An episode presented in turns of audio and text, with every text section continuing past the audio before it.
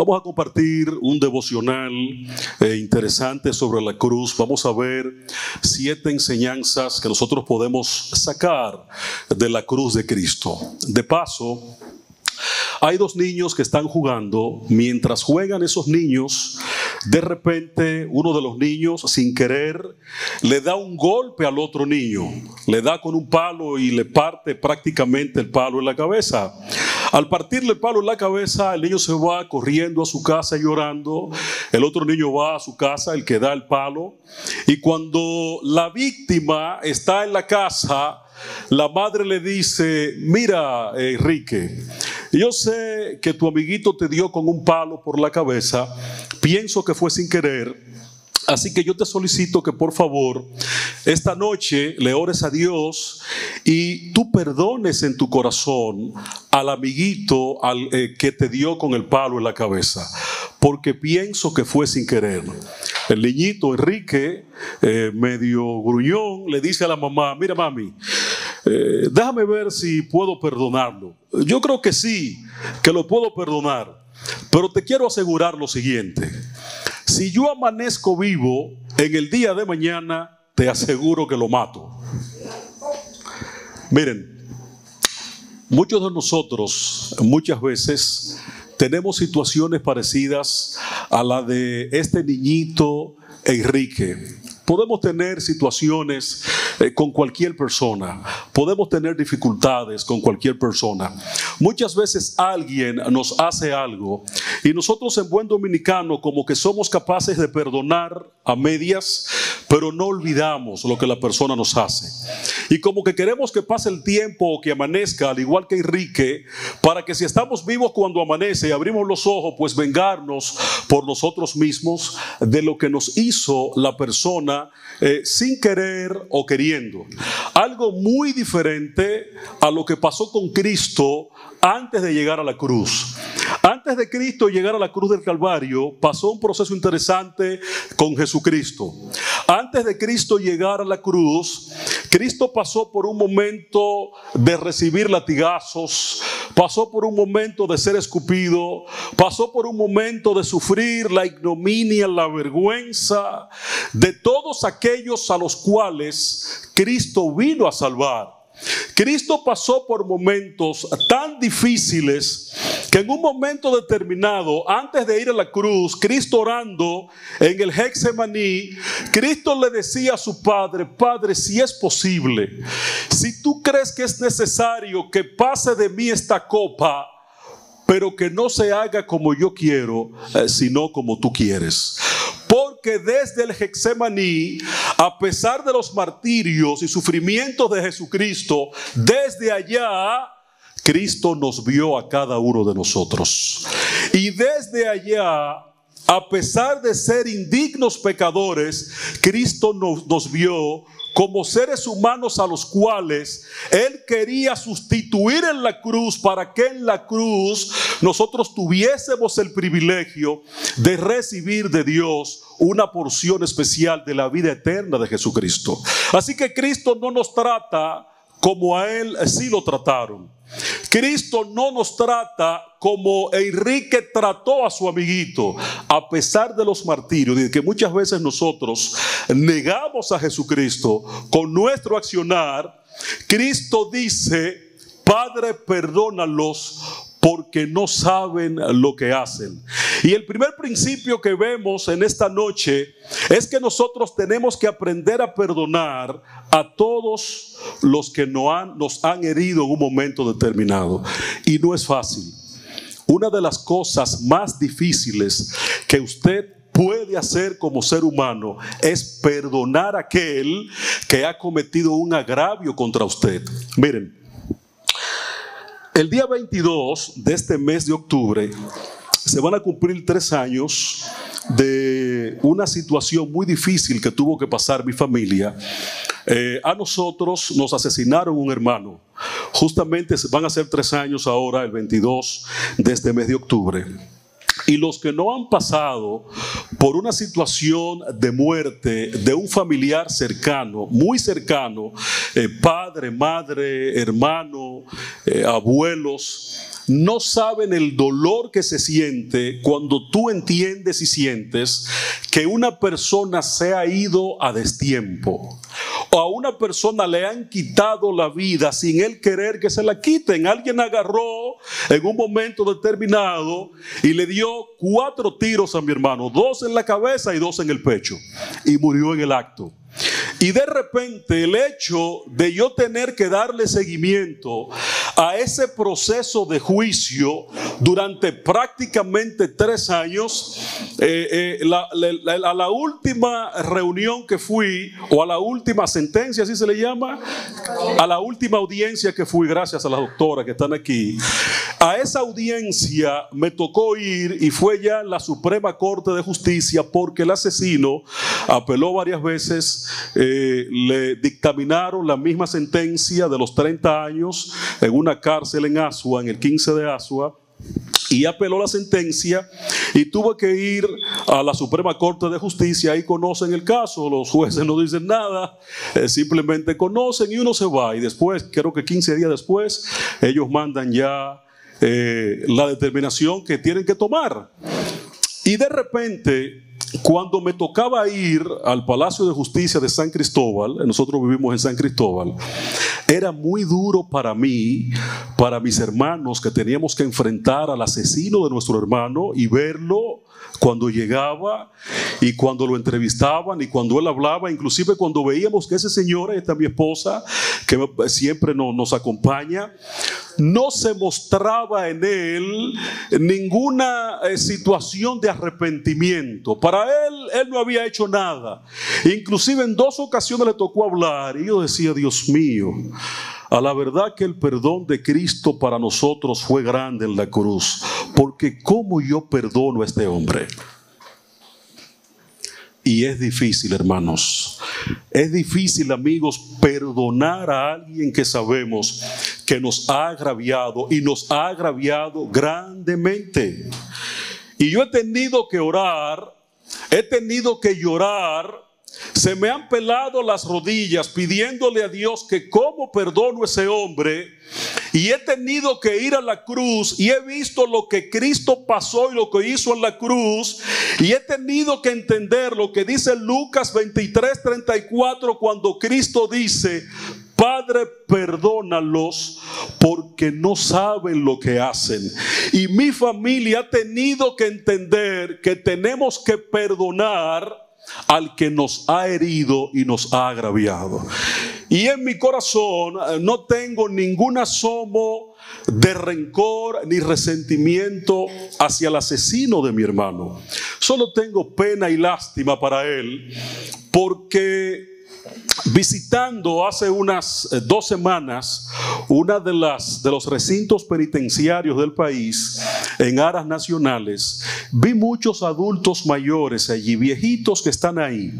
Y de repente, estando en ese lugar, me llegó a la mente el pensamiento de mi hermano y de ese señor que asesinó a mi hermano y a otra persona más, dos personas, en ese mismo día. Yo dije, wow, Señor, me tocó abrazar junto con el ingeniero casado que estábamos allá y con Andri algunos de esos viejitos que están ahí, y yo vislumbraba, quizás en algún momento a ese señor lo mandarán para acá, porque Aras Nacionales es como el resort de los recintos penitenciales.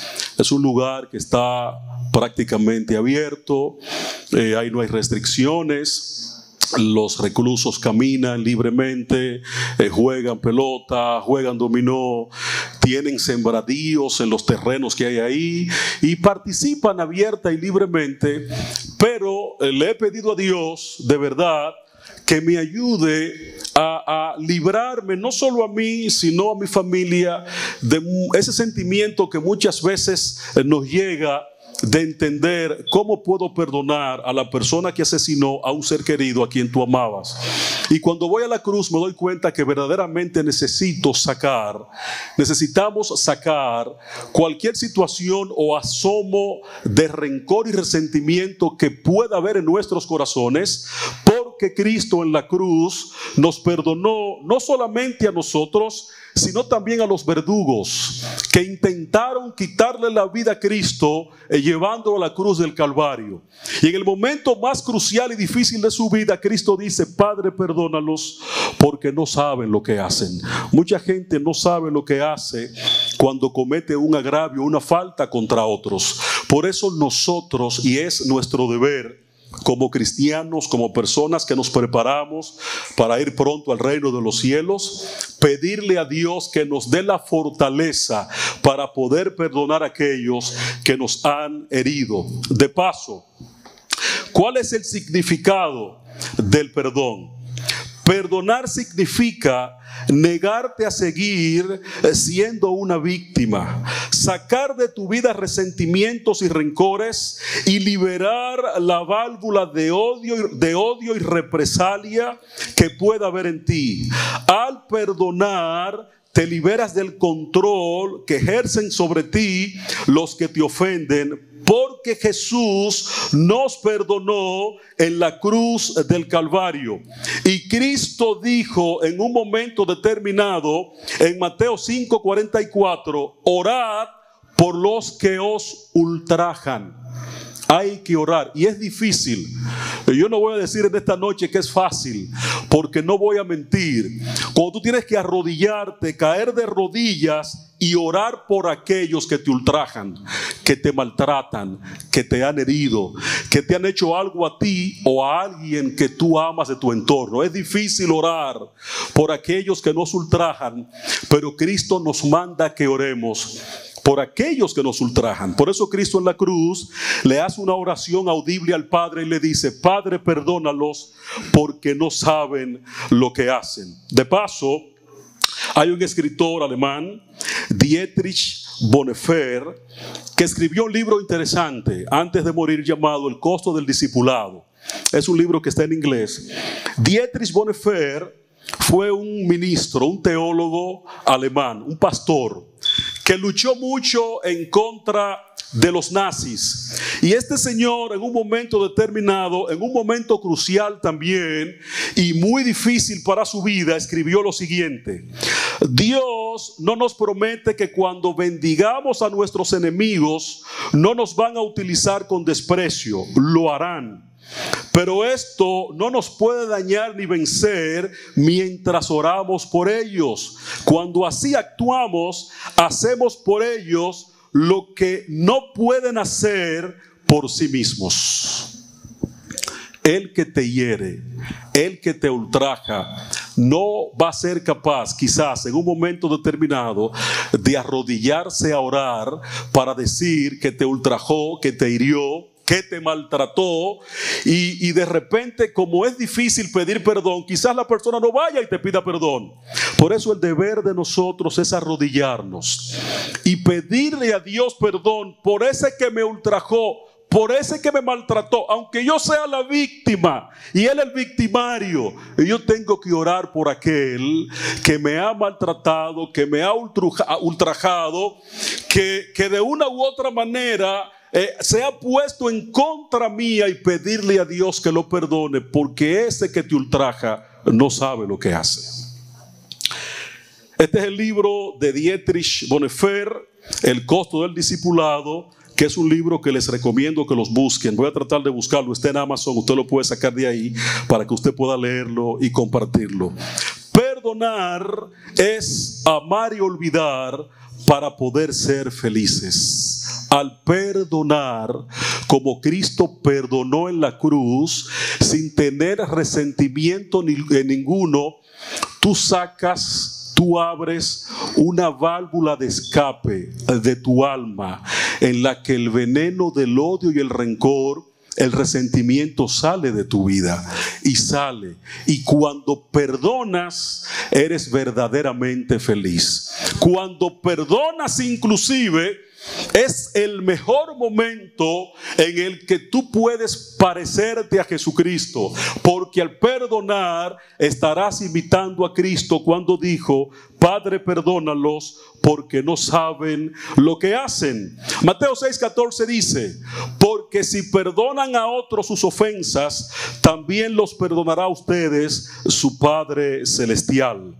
La lección número dos que podemos aprender en este devocional de esta noche sobre las siete enseñanzas que podemos ver en la cruz es la siguiente. Tienda la mano a otros. La Biblia dice que cuando Jesús estaba clavado en la cruz, uno de los malhechores que estaba colgado lo insultaba, respondiendo el otro que estaba al otro lado le reprendió diciendo, ni siquiera tienes tú, eh, tienes tú temor de este Señor, de este hombre. Justamente nosotros estamos padeciendo pero este ningún mal hizo. Y dijo Jesús a ese Señor, dijo el Señor a Jesús, acuérdate de mí cuando vengas en tu reino. Y Cristo le responde en Lucas 23, 43, entonces Jesús le dijo, de cierto, de cierto te digo que hoy estarás conmigo en el paraíso.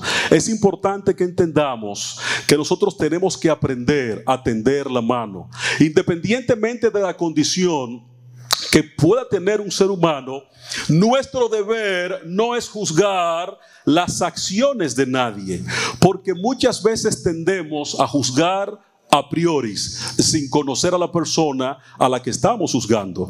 Y a nosotros, a muchos de nosotros, nos puede pasar eso. Nos hacemos un prejuicio de las personas eh, sin tratar a las personas. Yo discutía con un amigo un momento determinado y me decía, mira, hay una persona eh, que escribe, que ustedes la tienen como profetisa en su iglesia, que yo como que no puedo eh, consentir con ella, o como que no puedo asentir lo que ella escribe. Y yo simplemente le respondí, mira, yo no soy capaz de criticar a quien yo no he leído. Y yo no puedo hacer un prejuicio. Es bueno que tú leas primero a esa persona y si tú encuentras en las, en las de las diferentes obras que ella escribió, alguna palabra, aunque sea una sola palabra, que te desconecte de la palabra de Dios o que sea una apostasía, que niegue los principios básicos de la fe, entonces deja de leerla y enséñamelo, que yo también dejaré de leerla. Por eso nosotros no podemos hacernos juicios de nadie sin conocer a la persona. El ladrón en la cruz, Cristo entiendo que no lo conocía personalmente. Quizás el ladrón o los ladrones eh, sí habían escuchado hablar de Jesucristo, pero en ese momento Cristo no hace un juicio a priori. Cristo no prejuzga a ese ladrón, no se predispone y le dice, mira, eh, yo no puedo salvarte en este momento porque tu condición moral no me permite a mí darte la salvación. Nada que ver. Cristo no ve la condición moral de ningún ser humano. Nosotros sí tendemos muchas veces a criticar la moralidad de los seres humanos, pero a veces criticamos lo que nosotros en algún momento hemos sido o hemos pasado. Por eso, mis amigos y mis hermanos, yo les motivo en esta noche a que no nos prejuiciemos con la gente. A veces yo podía haber hecho un prejuicio de alguien y quizás yo decía, no, no quiero saludar a esa gente, no quiero compartir con esa gente, porque esa gente me parece que es tal o X cosa. Y cuando yo conozco a la gente, de repente digo, wow, qué equivocado yo estaba. La persona es muy diferente a como yo me la imaginé. Me prejuicié y le pido perdón a Dios. De verdad, no se prejuicien con nada. Tratemos nosotros de tender la mano a aquellos que necesitan que le tendamos la mano, tal cual Jesús le tendió la mano al ladrón en la cruz.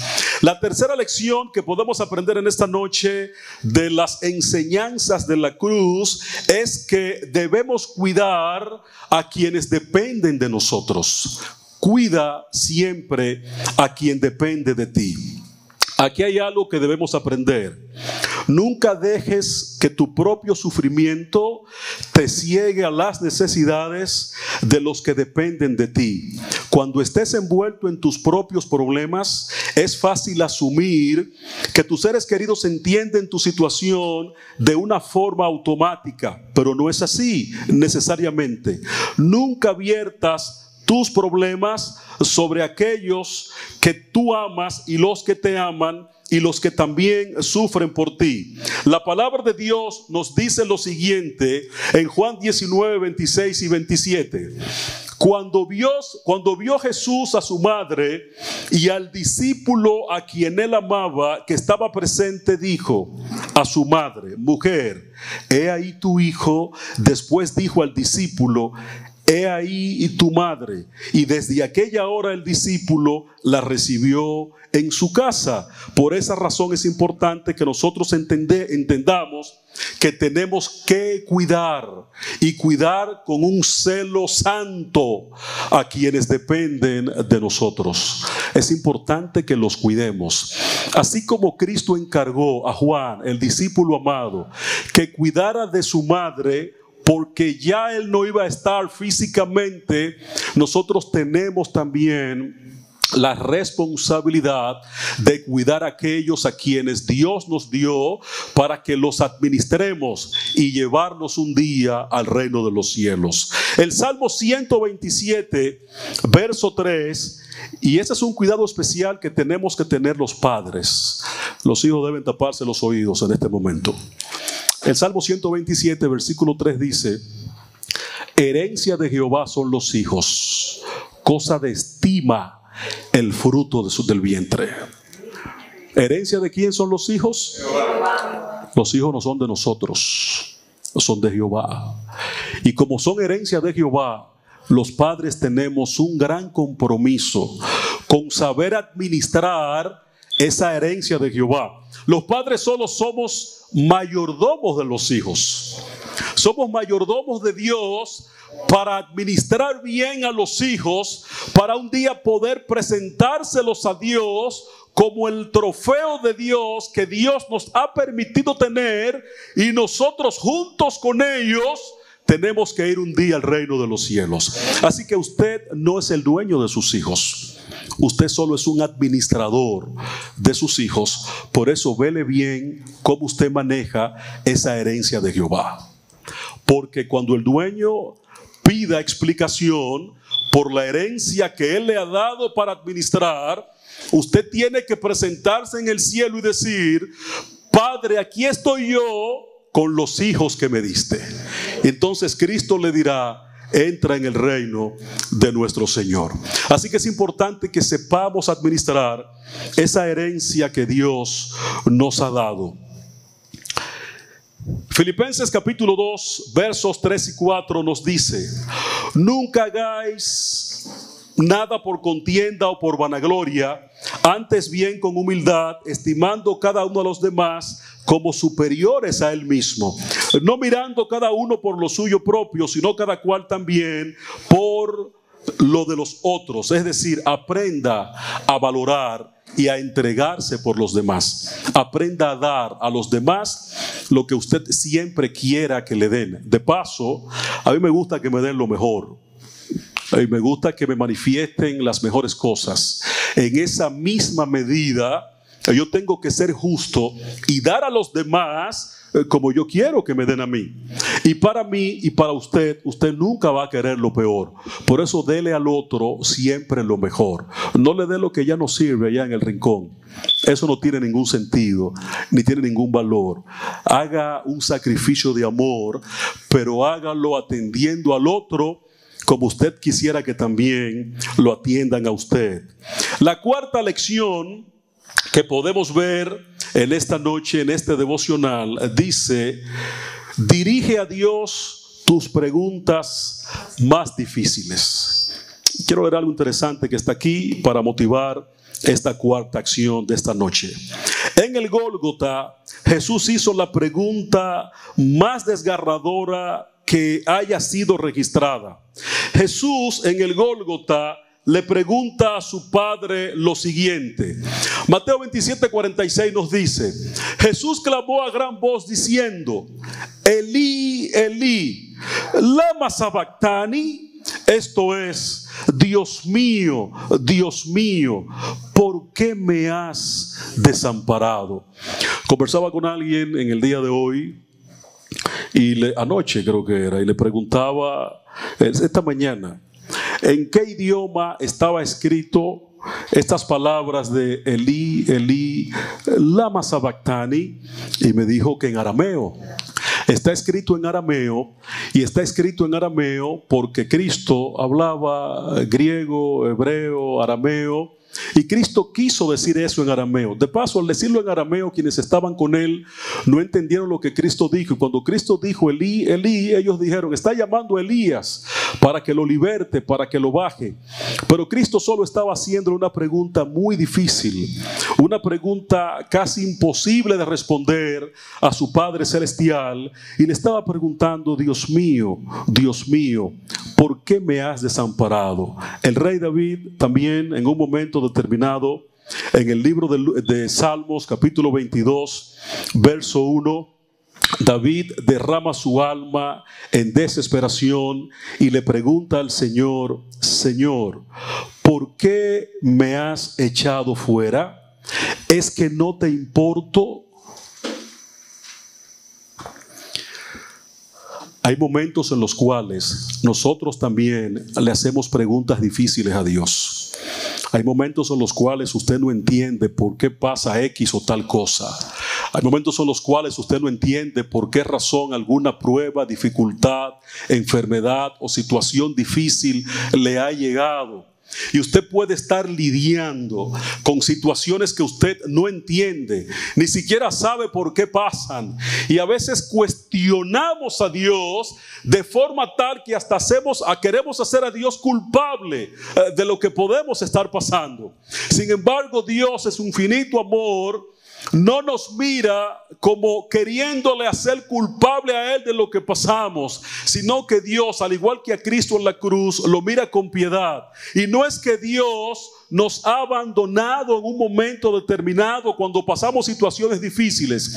Dios va a estar siempre en el mismo lugar que usted lo encontró una vez, no importa la condición en la que usted esté.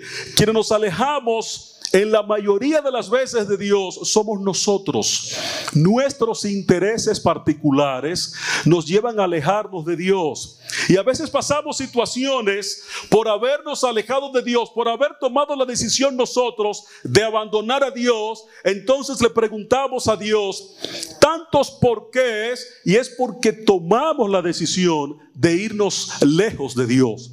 Pero a pesar de irnos lejos de Dios, el amor de Dios siempre va a estar dispuesto a aceptarnos en el momento que querramos volver a Dios, porque Dios nos con un amor que no entendemos. Yo no puedo entender lo que es el amor ágape. No lo entiendo. Yo no sé por qué razón Dios puede amarme a pesar de yo ser tan indigno, tan vil, tan pecador. A pesar de cometer tantas diabluras en mi vida, Dios a pesar de eso me ama. Dios, a pesar de quién eres, Dios te ama. Y no importa lo lejos que te puedas ir, Dios siempre estará esperando que tú vengas, porque Dios es un Padre amante. Dios te ama. Y cuando regreses, ten la seguridad que Dios va a abrir los brazos desde el norte hasta el sur, del este al oeste y Dios te va a estar, te va a estar esperando para darte el gran abrazo que Dios siempre te dio mientras estuviste con Él. Y cuando te fuiste, a Dios le dolió en el corazón que te haya sido, pero Dios siempre te va a recibir porque Dios te ama con amor incondicional. Con amor ágape, que es el amor de Dios, es el amor divino. La quinta lección que podemos ver en esta noche tiene que ver con Juan capítulo 19, verso 23. Reconoce tu naturaleza humana. Juan 19, 23, 28 nos dice, sabiendo Jesús que ya todo estaba consumado, dijo para que la escritura se cumpliese, tengo sed. ¿Qué dijo Jesús? ¿Qué dijo Cristo? Es para ver si están durmiendo, ya están despiertos, qué bueno. Miren, la combinación de dos factores importantes provocaron mucha sed en Jesús. Hubo dos factores que hicieron que Cristo se deshidratara y provocaron sed en Jesucristo. La primera condición fue la pérdida de fluidos corporales. Cristo se desangró completamente. De paso, aprendimos en el plan de Dios, su mayor regalo, que Cristo cuando muere, muere desangrado y Cristo muere por los pies. Cristo perdió la sangre. Al perder la sangre y estar, perdiendo fluido del cuerpo, Cristo conjuntamente con la segunda condición que provocó una sed terrible en Jesucristo, el clima caluroso de Judea, Cristo exclamó, tengo sed. Y quiero ver rápidamente dos planteamientos que se hacen de esta expresión de Jesucristo. Una eh, analizada por Juan, el discípulo amado, y otra analizada por Marcos, en Marcos capítulo 15, verso 23. Juan, el discípulo amado, cuando analiza esta frase de Cristo, esas dos palabras, tengo sed, Juan escribe que un soldado toma una esponja, la moja en una vasija, luego la levanta y se la coloca a Cristo. Juan lo describe de esa forma. Pero me gusta y me encanta cómo Marcos lo describe. Marcos lo describe diciendo que cuando metieron la esponja en la vasija, lo que estaba mezclado allí era vino con mirra. Así lo describe Marcos. Había vino con mirra. Y Cristo, dice Marcos, no lo tomó porque al no tomarlo, el vino y la mirra lo que crean es un efecto alucinógeno. Era una droga lo que le estaban dando a Cristo y si Cristo lo tomaba, la cruz perdía su razón de ser porque Satanás podía bajar a Cristo de la cruz y la muerte de Cristo en la cruz y su resurrección son el punto central del Evangelio. Si Cristo tomaba la mezcla de vino con mirra, Cristo iba a estar alucinando, Cristo no iba a estar en sus cabales y el diablo podía aprovechar el momento para marcar su victoria y bajar a Cristo de la cruz. Pero en ningún momento Cristo quiere bajar de la cruz porque en la cruz es donde Cristo te carga. Es donde Cristo se coloca como tu, tu sustituto y mi sustituto y Cristo paga el precio que yo y ustedes debimos pagar. Cristo lo paga por nosotros. Por eso Cristo no toma el vino con la mezcla de mirra. Y no lo toma porque el diablo entonces iba a tener argumentos para bajar a Cristo de la cruz. Y si lo tomaba, fracasaba en ese momento el plan de salvación.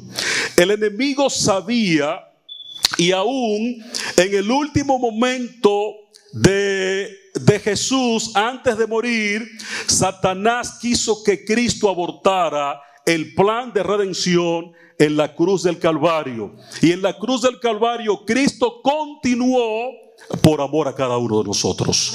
Y es bueno que tú te hagas la pregunta en esta noche.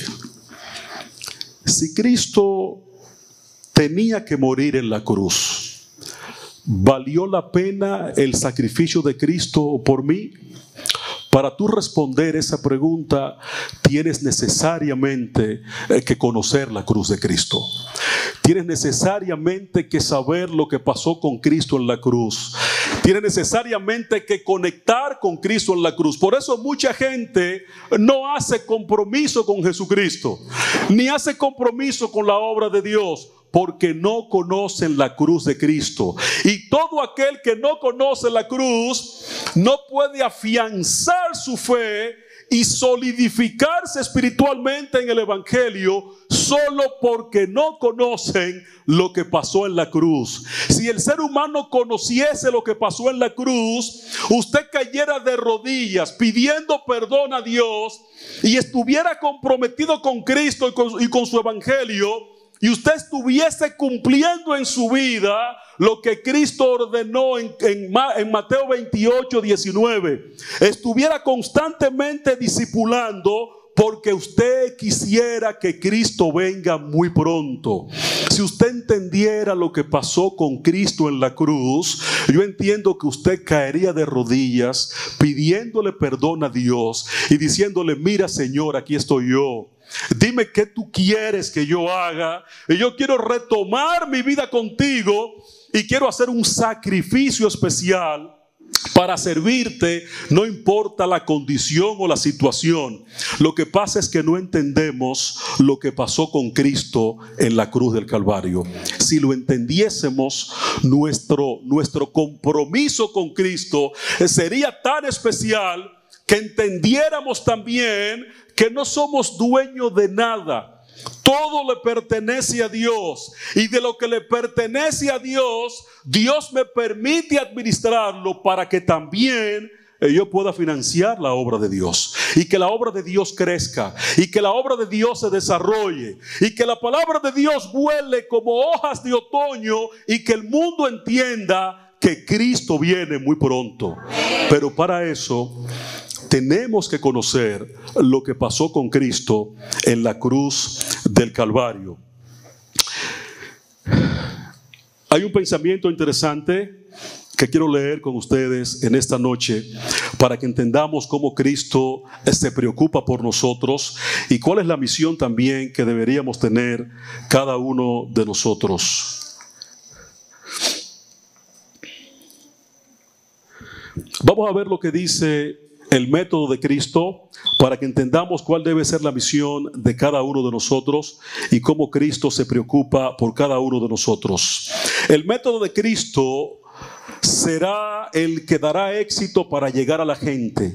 El Salvador trataba con los hombres y yo puse con las mujeres como quien deseaba hacerles bien les mostraba simpatía, atendía sus necesidades y se ganaba su confianza. Entonces les decía, eh, sígueme. Hay un libro llamado El Ministerio de Curación, las páginas 85 y 86, donde podemos leer esa declaración.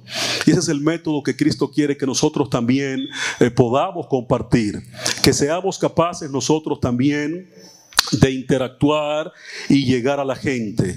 Que seamos capaces nosotros también de mostrarle simpatía a los seres humanos, de atender las necesidades de aquellos que, que, necesitan, de aquellos que sufren, ganarnos la confianza de la gente y que podamos decirle entonces cuando hagamos todo esto, es momento de seguir a Jesús. Jesús siempre estaba más preocupado por las necesidades de la gente que por las suyas. Es necesario que nosotros imitemos el ejemplo de Jesucristo. De paso, aprendimos también en el plan de Dios lo siguiente. En la cruz del Calvario, Cristo nos amó tanto a nosotros que ni siquiera se acordó que tenía que amarse a Él. Y al amarnos tanto a nosotros, Cristo prefirió entregar su vida en favor de cada uno de nosotros. Ahora bien, ¿por qué murió Jesús? Hay un escritor llamado Edward Hempenstall que quiero leer de él un pensamiento interesante en su libro Nuestro sumo sacerdote. Dice, página 39, Cristo se convirtió en un ser humano para poder probar la muerte por cada hombre. Sin hacerse carne, habría sido imposible que Jesús muriese. La cruz fue su destino. No había escape posible, a no ser que invalidase el plan de redención. Cristo sabía la absoluta necesidad que tenía de ir a la cruz, pero Cristo lo sabía porque desde la cruz Cristo nos vio a cada uno de nosotros. Gálatas capítulo 2, Gálatas capítulo 6, verso 2 dice, sobrellevad los unos las cargas de los otros. Es importante que entendamos que tenemos que preocuparnos como Cristo se preocupó por aquellos que nos necesitan. La penúltima lección que vemos en esta noche es la lección número 6 que dice, no puedes añadir nada. En el libro de Juan, capítulo 19, verso 30, hay una frase que Cristo dice antes de morir y la frase es dos palabras, consumado es. La palabra griega para consumado es significa pagado íntegramente. Si nosotros, por ejemplo, mencionamos y hacemos, damos un vistazo rápido a los muebles del santuario, nos vamos a dar cuenta que en el santuario eh, usted lo ve desde el atrio o el patio, o el patio exterior hasta el lugar santísimo y se va a dar cuenta que en el santuario no había una silla para que se siente el sumo sacerdote, así como están ustedes sentados ahora. Habían diferentes muebles, pero algo extraño, donde tenía que entrar un sumo sacerdote a administrar, no había una silla. Ustedes se han preguntado por qué en el santuario no había una silla. ¿Se han hecho esa pregunta? ¿Por qué usted va a una iglesia, por ejemplo, usted va a un tabernáculo, a una iglesia cualquiera, no importa la que sea, y lo que más usted va a ver en esa iglesia son sillas, bancos para sentarse. Pero en el santuario, donde se manifestaba la presencia de Dios en el lugar santísimo, usted tenía el altar del sacrificio y el lavacro en el patio exterior. En el lugar santo, en el Kadesh, usted tenía la mesa de los panes de la proposición, tenía también el altar del incienso y tenía ahí también eh, el altar eh, de las altar del incienso, el candelabro y la, y mesa de los panes de la proposición. Y en el lugar santísimo tenía el arca allí, la urna, el arca del pacto. Pero en todo el santuario no había una silla para que se siente el sumo sacerdote. Ustedes se han preguntado por qué. Porque es un dato curioso. Si usted va a una iglesia, lo que más hay son sillas y bancos para sentarse. ¿Y por qué en el santuario no habían sillas? Ni siquiera una, ni siquiera una había. Déjenme leerle rapidito aquí lo que investigamos con relación a eso. ¿Por qué razón no había una silla en el santuario? Porque el trabajo del sumo sacerdote nunca se terminó y por eso el sumo sacerdote no podía sentarse. Pero después que Cristo exclamó en la cruz, consumado es, Cristo volvió al cielo y se sentó a la diestra del Padre, sellando la victoria para nuestra redención y garantizando que a los seres humanos que venzan, Cristo le permitirá que se sienten con Él en su trono, así como Él venció y se sentó con su Padre en el trono de su Padre. Hay una promesa especial para cada uno de nosotros. Y esa promesa es solamente para los que venzan y para los que como Cristo puedan consumar su vida y si es necesario, gastar su vida en la obra de Dios. Gastar su vida mirando a Cristo y entender lo que pasó en la cruz.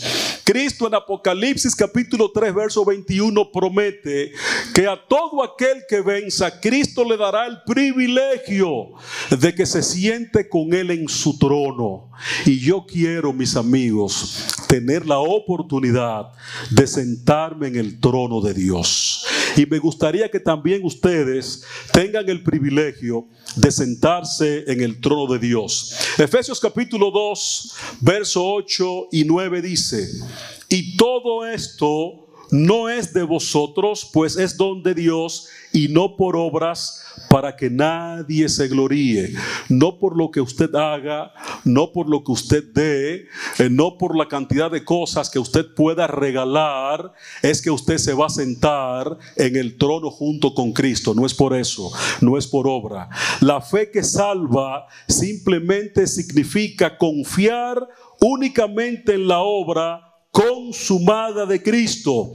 Cristo nos dará un privilegio de que podamos consumar nuestra redención sentándonos con Cristo en su trono en el reino de los cielos. Finalmente, vemos la enseñanza número 7 eh, de lo que pasó en la cruz del Calvario.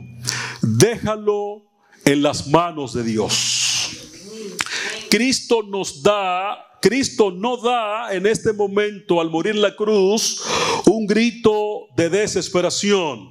Lucas 23, 46 nos dice, Padre, en tus manos encomiendo mi espíritu.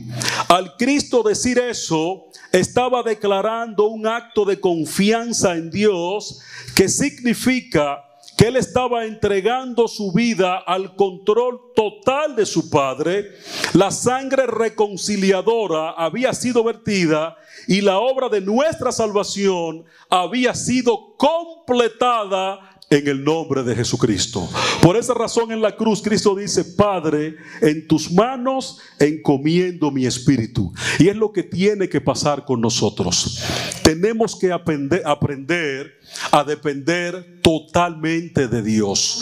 No seamos tan autosuficientes. No pensemos que todo lo podemos hacer, que todo lo sabemos, eh, que todo lo podemos dirigir, que todo lo podemos y que en todas cosas podemos actuar. De paso, yo aprendí con un niño que tiene como 14 o 15 años que todos somos ignorantes en algunas cosas. Usted no solo sabe todo, yo no me lo sé todo.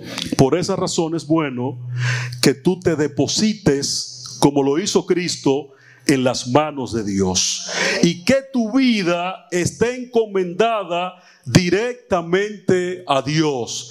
Que tú al Cristo, al Cristo, tú aprendas a confiar de forma tal en Dios que te dejes caer en Dios, te deposites en Dios y que Dios sea quien haga en tu vida y Dios seas y Dios sea para ti lo primero, lo último y lo mejor y que Dios haga lo que él quiere hacer por su santa y divina voluntad.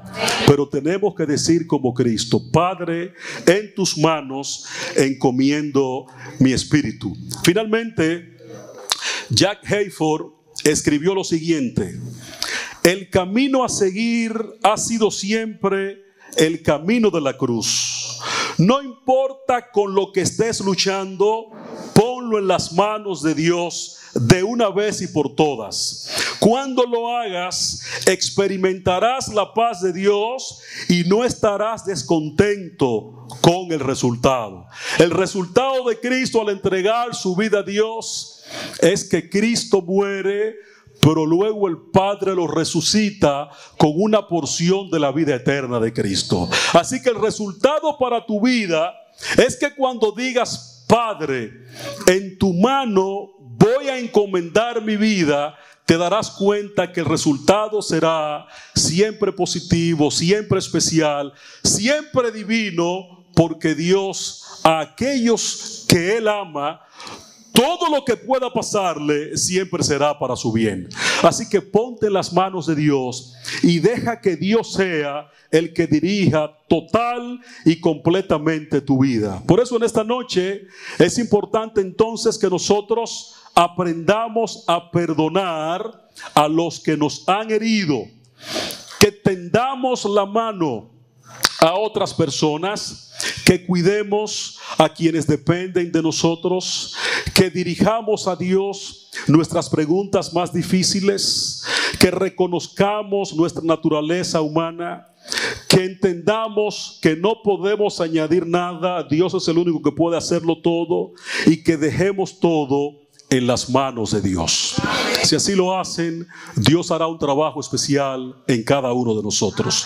De paso, Dios quiere que nosotros tengamos salud y que seamos prosperados en todas las cosas. Así que Dios quiera bendecirle ricamente en esta noche, que pasemos un fin de semana glorioso en conexión con Dios, que aprendamos a entender lo que pasó con Cristo en la cruz y que hagamos un compromiso especial con Jesucristo. Quiero orar en esta hora para terminar por todos aquellos que quisieran entender lo que pasó con Cristo en la cruz y que quisieran decirle a Dios, Padre, dejo todo en tus manos, porque en tus manos encomiendo toda mi vida, toda mi alma. Quiero ver de pies aquellos que quisieran orar con nosotros en esta hora y ponerse en las manos de Dios para perdonar para tender la mano, para cuidar, para dirigir sus preguntas a Dios, reconocer su naturaleza humana, no hacer daño ni añadir y dejar todo en las manos de Dios. Vamos a orar en este momento. Bendito Padre Celestial, te damos la honra y la gloria en este momento porque solo tú, Jehová, eres el merecedor de nuestra adoración y de nuestra obediencia.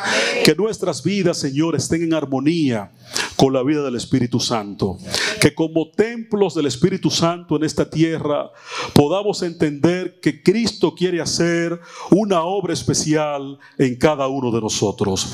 Que este fin de semana, oh Señor, podamos conectar contigo de forma especial y dejar que el Espíritu Santo sea el que obre y ministre nuestras vidas. Así que gracias, Señor por cada una de las personas que están aquí en esta noche.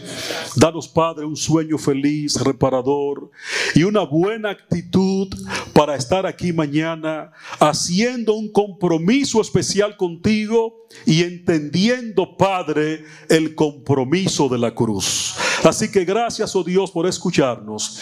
Bendice también, Señor, cada expositor de tu palabra en el día de mañana y que podamos conectar de manera especial con Cristo en la cruz del Calvario. Te lo pedimos, Señor, en el nombre de Jesús. En el nombre de Jesús, Señor. Amén. Amén.